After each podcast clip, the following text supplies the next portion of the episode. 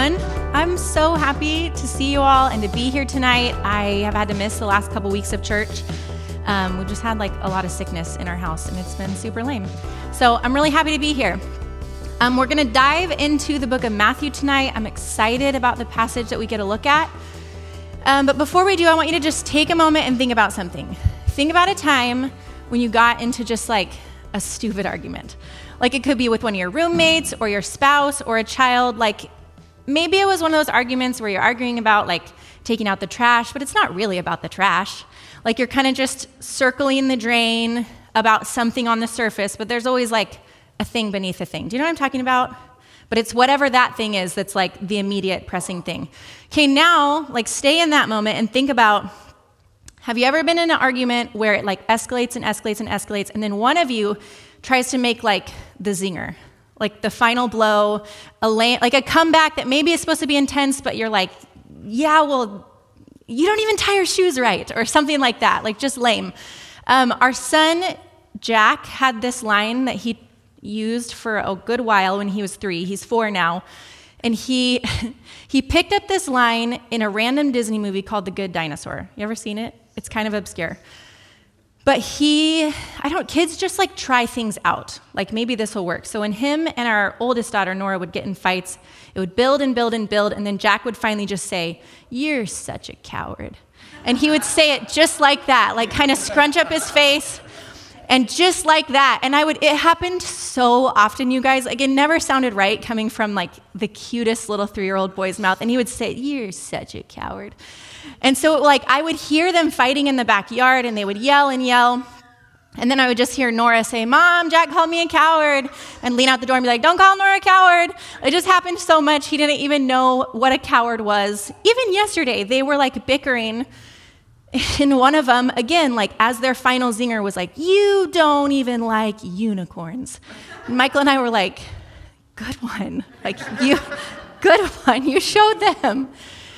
And the, why I bring all that up is because tonight's passage is kind of begins in that moment where some people are doing once again what they think is like the final zinger in an argument with Jesus.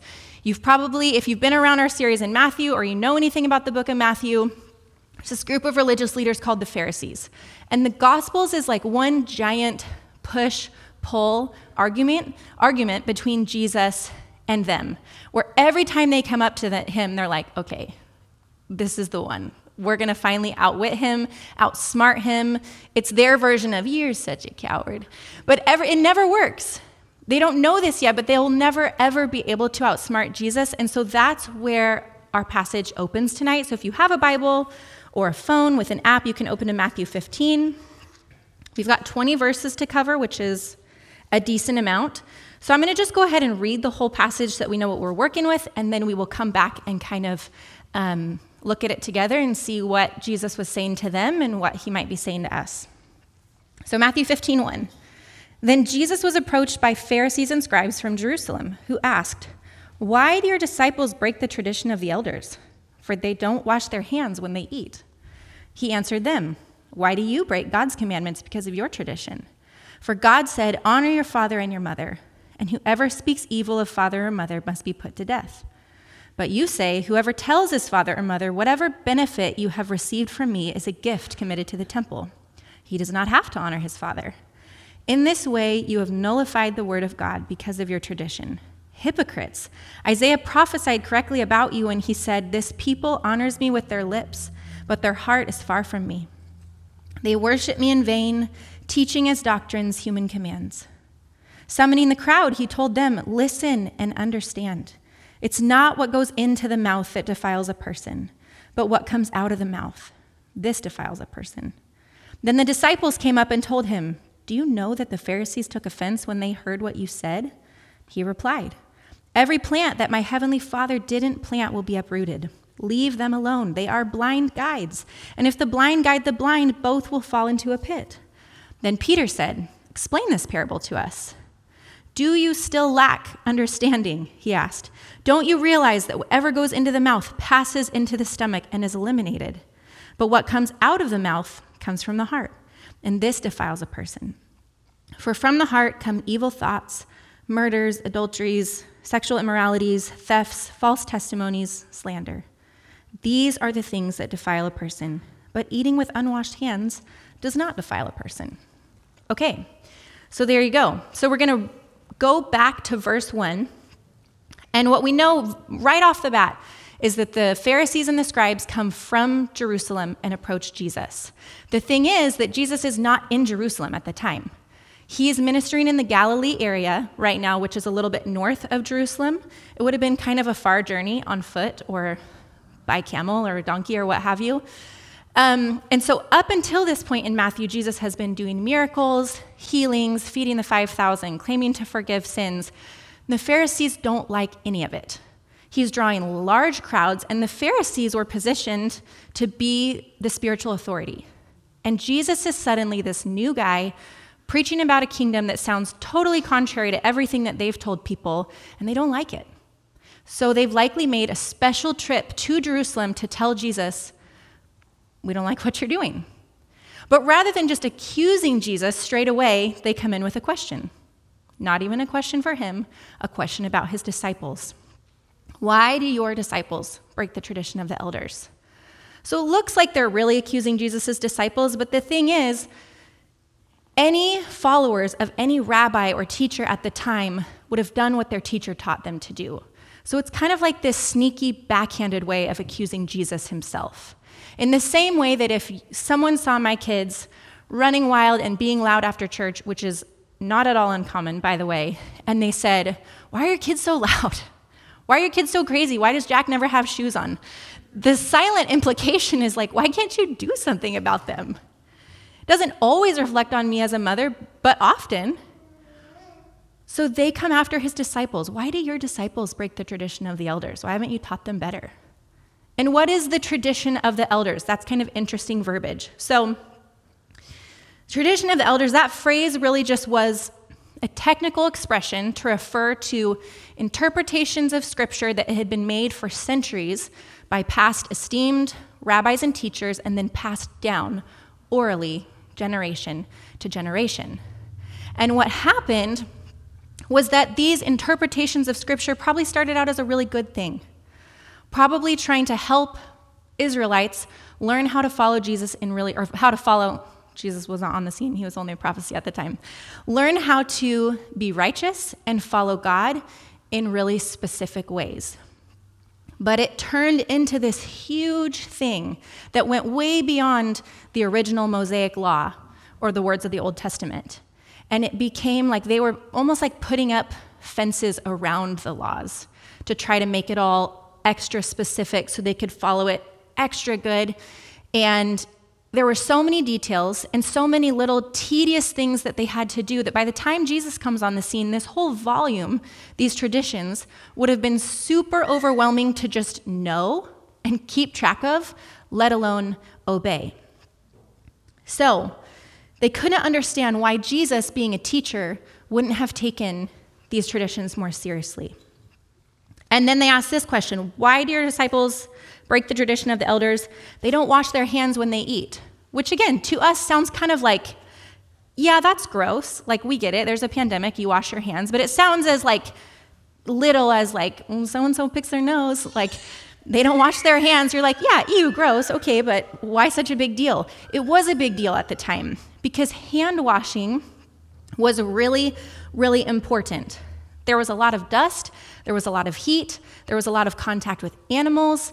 Um, there was no modern plumbing. There were no bottles of soap. No one had hand sanitizer in their pocket and in their car and in their backpack. So they needed to wash their hands before they ate. But again, this thing that began as a simple act to help your personal hygiene, the Pharisees took it and made it about ceremonial cleanliness. And so their belief was if you have unclean stuff on your hands, if you went and fed your donkey or did whatever you do, and then you eat and something physically unclean goes into your body, it makes your whole self spiritually unclean. And that was originally expected of priests, like when they went to minister in the temple, they had to wash their hands, wash their feet, but it suddenly got extended to all people. And they had this really intense purification ritual that they had to do that involved like Pour a pitcher of water on your hands with your hands up so that when the water runs off, the uncleanness falls downward. And then you had to do it to the other hand, and then you had to do it with your hand the other way, and it was so specific. So word gets back to the Pharisees Jesus' disciples don't do this. And so they know Jesus probably doesn't do this either. How are they getting away with not washing their hands before they eat? But then Jesus, wise, wonderful Jesus, answers them with not an answer, but a question. With all the wisdom that he ever does in Matthew 15 3. And when they say, Why do your disciples break the tradition? He comes back with, Why do you break God's commandment? Because of your tradition. So the Pharisees elevate human tradition, and Jesus immediately flips the whole thing on his head and shows them fast that God's commandments are of higher priority than human tradition. So he accuses them, Why are you breaking God's commandments because of your human, man made laws? And he goes on to give a specific example. He cites Exodus 20 and Deuteronomy 5, where it says, Honor your father and your mother, and whoever speaks evil of father or mother must be put to death. But you say, Whoever tells his father or mother, whatever benefit you might have received from me is a gift committed to the temple. He does not have to honor his father. Okay, pause right there. What is the deal with this and temples and mothers and fathers? We understand in modern day America that it is important to honor your mother, your mother and your father. Um, and we've talked about this a little bit. Michael's talked about this in, in some sermons the difference between what we would call a strong group society and a weak group society. So in America, the ultimate goal for an 18 year old is to graduate high school, move out of their parents' house, follow their heart, get a job, and find their own way. That's like the direction, and that's kind of mutually agreed upon. In the ancient Middle Eastern culture, and still many cultures today that are different than ours, it's called a strong group society. And you identified with your family. That was like the most important thing about you was whose family are you in? If your dad was a carpenter, you became a carpenter. If your dad made shoes, you needed to make shoes. And you often lived with your parents. You had these multi-generational families in homes together like their whole life. It was not respected to leave and like follow your heart. That was not a thing. And so part of that was this expectation that one of the ways you would honor your father and your mother would be to take care of them financially in their old age. That you would give them money, you would give them gifts, and to take care of them. So Jesus brings up this example and says, You've heard, honor your father and your mother, but what you're doing is saying, Listen, I had this gift, I was going to give it to my mom and dad, but instead, I'm going to give it to the temple. A, it was a specific, a specific gift that you could dedicate to the Lord, and once you did that, nothing else could be done with that thing. The word for that type of gift is the same word for Corban, like Corban University, if anyone Corban students. Um, you know, there was like Corban, a gift dedicated to God. That was like an actual type of gift that you would dedicate to God. It didn't come from the university. Like that idea is from Scripture. And so the Pharisees were kind of like hiding behind this veil of piousness to circumvent these laws of like, okay, we're supposed to honor our mother and our father, but what we would like to do instead is just give this money to the temple, um, and then it's really just them deciding what to do with it instead of what was asked or expected as a way of honoring their parents.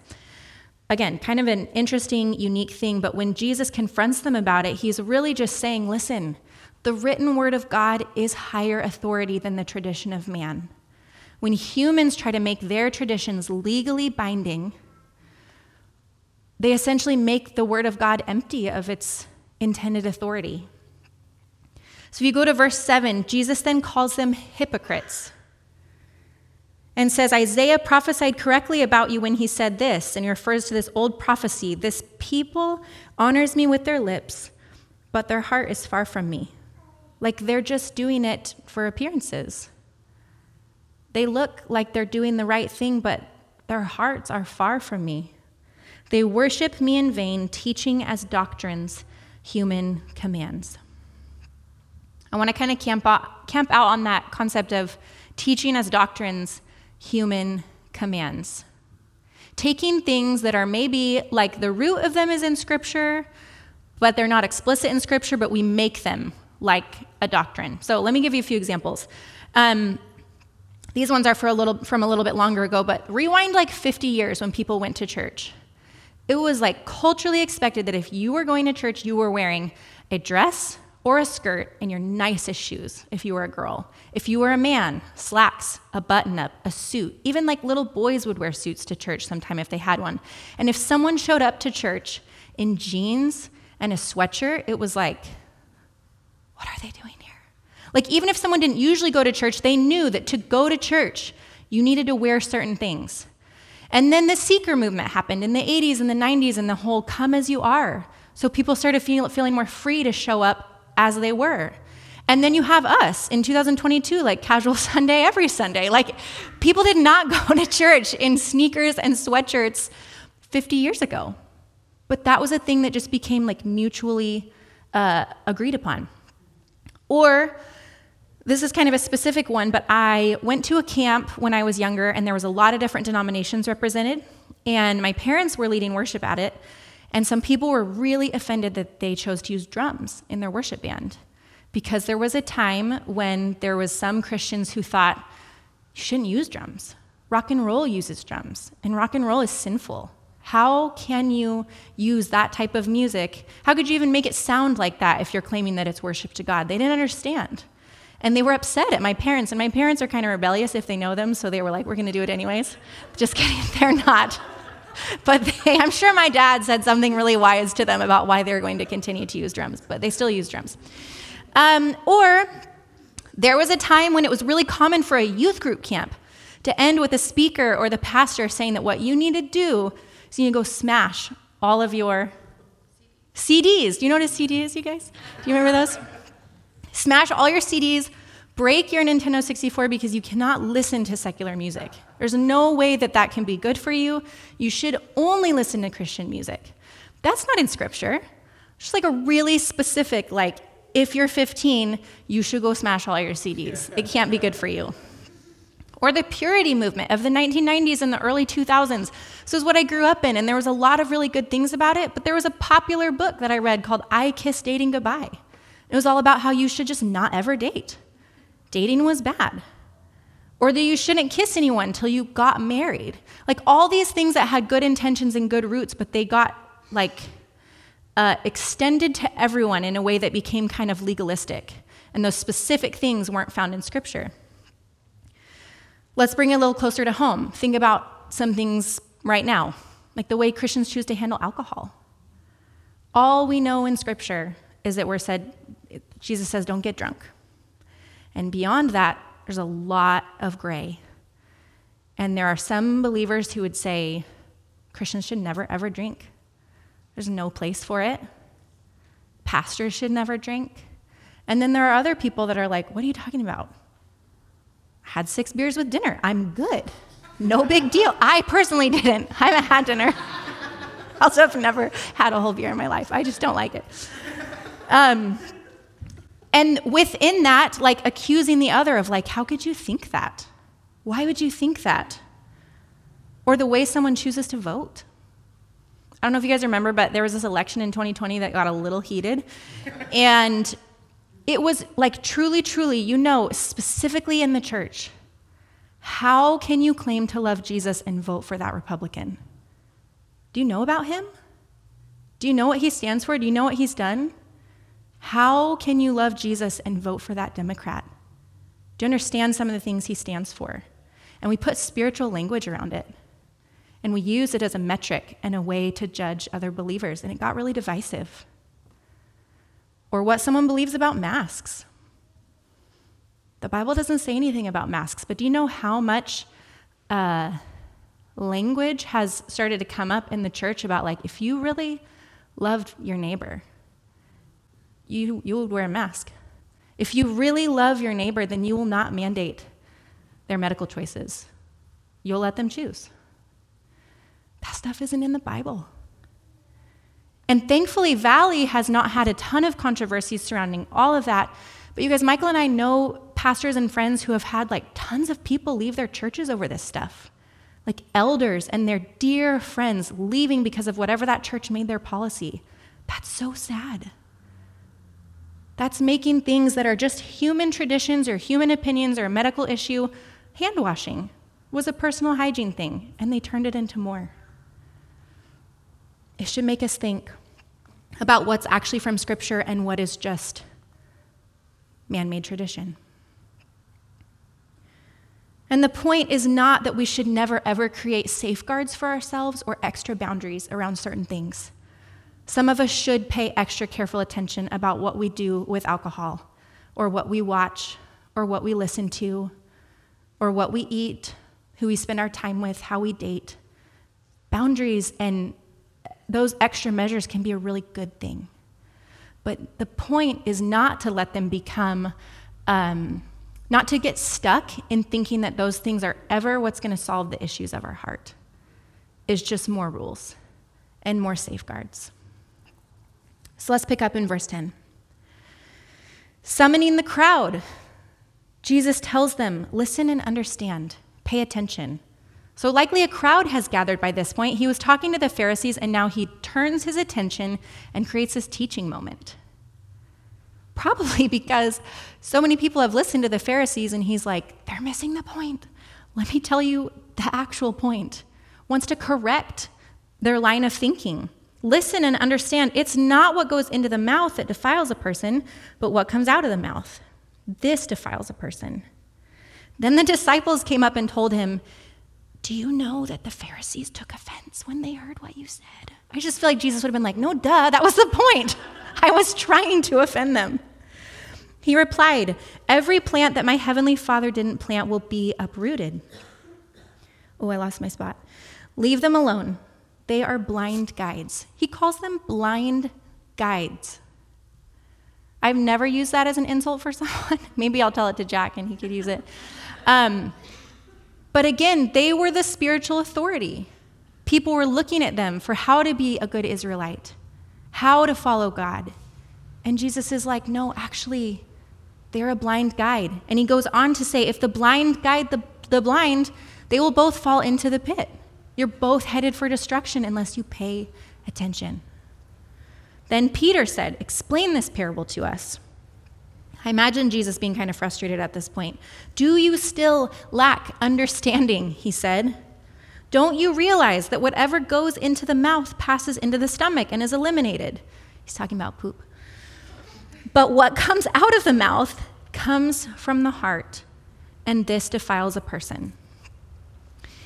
Okay, have you guys ever eaten something and like realized you got a hair in your mouth? Like, probably if you're a girl, you know, your hair gets stuck right here and you're like, ah, gross.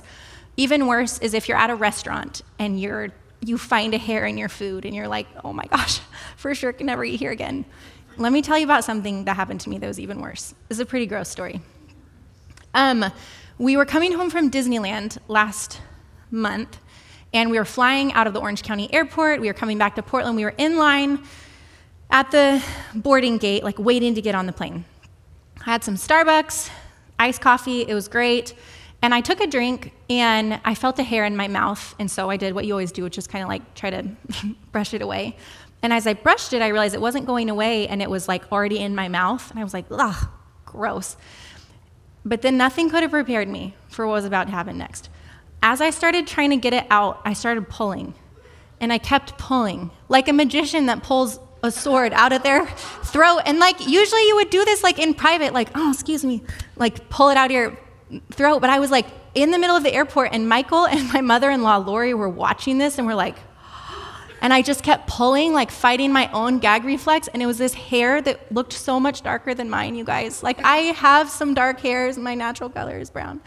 Um, but I was like, oh my gosh. And Michael said, Did you pull that out of your soul? I was like, Yes. It was so gross. And every time I thought about it, like, you know, when you think about something and you feel like your gag reflex is triggered just thinking about it, it was so gross. And I still don't know, like, where it came from or if it was mine, but it was not right.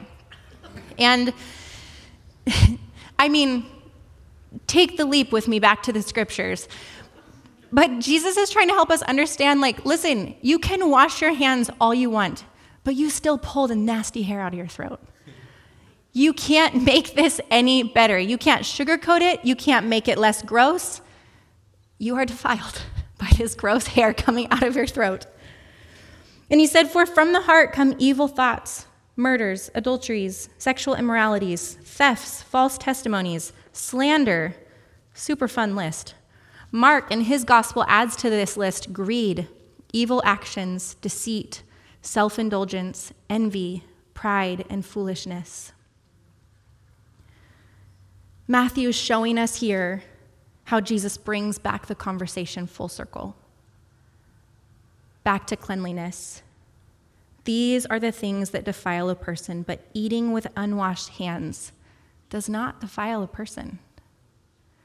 He goes back to the original subject of conversation. The Pharisees could fool everyone, even themselves, but Jesus saw right through it. Why? Because our hearts as humans naturally bend away from the things of God, and they bend naturally toward selfishness and self righteousness. Michael Wilkins, um, one commentator, says this The implication is that the spiritual heart is naturally evil and needs the righteousness that Jesus has initiated with the arrival of the kingdom of God. This is an explicit statement about the heart that was implied in Jesus' teaching in the Sermon on the Mount. Jesus came to fulfill the Old Testament revelation about God's will for his people and to bring about the righteousness of the kingdom of heaven in those who respond to his message. That righteousness is an inside out transformation that begins with the heart and works throughout the process of the disciple's life to produce external righteousness while pursuing the perfection of the Father. In the Old Testament, in Ezekiel 36, 26 through 27, God says to his people, I will give you a new heart and put a new spirit in you. I will remove from your heart of stone. I will remove from you your heart of stone and give you a heart of flesh. And I will put my spirit in you and move you to follow my decrees and be careful to keep my laws.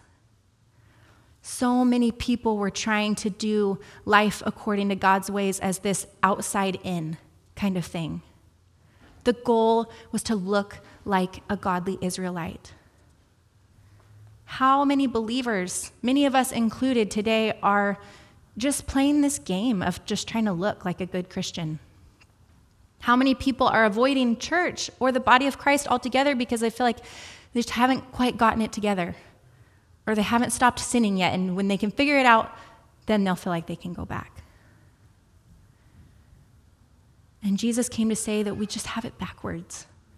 It's not an outside in thing, it's an inside out thing. I, really believe that all of us at some point, at varying ages and stages of life, just have a moment or a season where we just come face to face with our own humanity and depravity. Do you know what I'm talking about? Where you're like, oh, this is me. And I feel like I'm old enough, beyond old enough, to really know like, me without the Spirit of God inside of me is just not that great. I'm easily angered. I'm impatient. I yell at my kids and lose it with them far more than I would like to admit. I'm selfish and I want my own way. And it's such a painful thing to look in the mirror trying to get my kids to share all day and to not prefer their own way, but I'm exactly the same, except I'm not fighting over toys. It's other things that I want my way about. And I just know that Kristen Engelking, without the Spirit of Jesus inside her, is just not, not that fun to be around. We are aware of our own sin and brokenness, and if we're not, Jesus says we're deceiving ourselves. It's there. And sure, the Pharisees took all these commands and added to them and made legalism the norm, and we can clearly see that when we look at them, like, oh, you sillies, it was not about hand washing. We just do it with other things. We do it with Christian culture. Like that is its own thing. And we forget that it's not coming to church that makes us more holy. It's not reading our Bible every day or every week that makes us in like better standing with Jesus. Like we were not in that great of standing, and then we can get in better standing if we just read our Bible. We forget that it's not about how good we pray when we're in front of other people. You guys know what I'm talking about the pressure to pray a good prayer. It's real. It's not about whether or not people see the way we worship. It's not about what we post on social media, about what we're learning, or the book we're reading, or the daily devotions that we had. It's not about what charities we give our money to or churches. It's not about whether we take a weekly Sabbath or whether or not we choose to observe the season of Lent coming up in a few weeks. Hear me say this all of those things are good. You know that. I know that. Habits and rhythms and disciplines are good and right in the life of a believer. But sometimes we use these things to make us feel like we're washing our hands. You know what I mean? Or we flip them and use them as um, a standard to hold others against and a way to assess how good someone is or is not doing with Jesus by how many of these things are or are not on their list regularly. But when Jesus enters the picture, even the worst news about our hearts and all the things that are in there, it's not just what comes out of our mouth, it's what comes out of our whole self, our thoughts, our actions, our words. That's what we need to be cleansed from. But when Jesus the, enters the picture, the bad news about the reality of our hearts actually becomes really good news. So I just want to close with a couple scripture passages. This one might be familiar to some of you, but it was so good for me to read it again.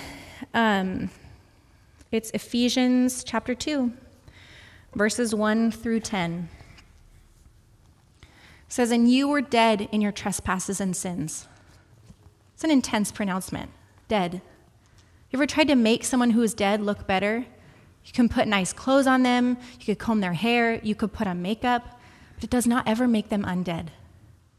That reality still stands. You were dead in your trespasses and sins, in which you previously lived according to the ways of the world, according to the ruler of the power of the air, the spirit now working in the disobedient. We too all previously lived among them in our fleshly desires carrying out the inclinations of our flesh and thoughts, and we were by nature children under wrath, as the others were also. But God, this it changes everything. But God, who's rich in mercy, because of his great love that he had for us, made us alive with Christ. Even though we were dead in trespasses, you are saved by grace. He also raised us up with him and seated us with him in the heavens in Christ Jesus, so that in the coming ages, he might display the immeasurable riches of his grace through his kindness to us in Christ Jesus. For you are saved by grace through faith. This is not from yourselves, it is God's gift, not from works, so that no one can boast. For we are his workmanship, created in Christ Jesus for good works, which God prepared ahead of time for us to do. I've read this verse and known this verse for a long time, but one thing I think is so cool that I want to point out is Paul is so clear to remind us that we're saved by grace. It's through faith. It is literally not anything that we can do, it is not by our works. Nobody can brag about it. No one can brag about being more saved than anyone else. The playing field is a thousand percent leveled because of Jesus. But then what he goes on to say in verse 10 is that we were created in Christ Jesus for good works. So, right close together, you are not saved by your works, but you were created for good works. The, we, the good works don't save us, it's the salvation that gives us any impetus, any power by the Spirit to do anything good. And we can't flip flop those two things. Dallas Willard says grace is not opposed to effort, it's opposed to earning. We get to participate with the Spirit in the good things that He has for us to do from a place of freedom, knowing that our salvation and our good standing with Jesus does not depend on them. Titus chapter 3, verse 3 says this For we too were once foolish, disobedient, deceived, enslaved by various passions and pleasures, living in malice and envy, hateful, detesting one another. But when the kindness of God our Savior and his love for mankind appeared, he saved us, not by works of righteousness that we had done, but according to his mercy. Through the washing of regeneration and renewal by the Holy Spirit, he poured out his Spirit on us abundantly. Not even just a little bit, not like a stingy Spirit pour out, an abundant pour out of his Spirit through Jesus Christ our Savior, so that, having been justified by his grace, we may become heirs with the hope of eternal life. This saying is trustworthy. I want you to insist on these things so that those who have believed God might be careful to devote themselves to good works. These are good and profitable for everyone. But avoid foolish debates, genealogies, quarrels, and disputes about the law, because they are unprofitable and worthless. I feel like you could have just read that passage to the Pharisees, but it wasn't written yet. Again, notice he saved us not by works of righteousness that we had done, but according to his mercy. Goes on in verse 8. I want you to insist on these things so that those who have believed God might be careful to devote themselves to good works. We can never, ever do enough good works to be in right standing with Jesus. That's the point. We can never do enough. But because He did, we get to live a life of Holy Spirit empowered good works. And I feel like I'm preaching to myself more than anyone because I like a measurable way to know that I'm doing good at something. Like, I want to do the right thing, I want to be good at things. I lean naturally towards um, legalism and perfectionism. is just kind of how I'm wired. Like, yes, I lean towards sin, but the, this other layer of me just wants to do it right. Please tell me how to do it so that I know I am doing the right thing. And the thing is, we can't win at following Jesus. This is the whole point is that we could not possibly do it right. We could not possibly wash our hands enough to be better than the next person or to get in closer with Jesus. The point is that our hearts need to be cleansed by Him.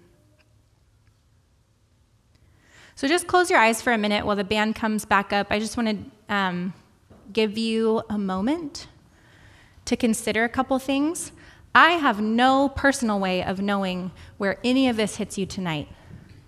I trust that the Holy Spirit does, that He knows exactly what you need, and it's not my job to say the right things to help whatever your heart needs tonight.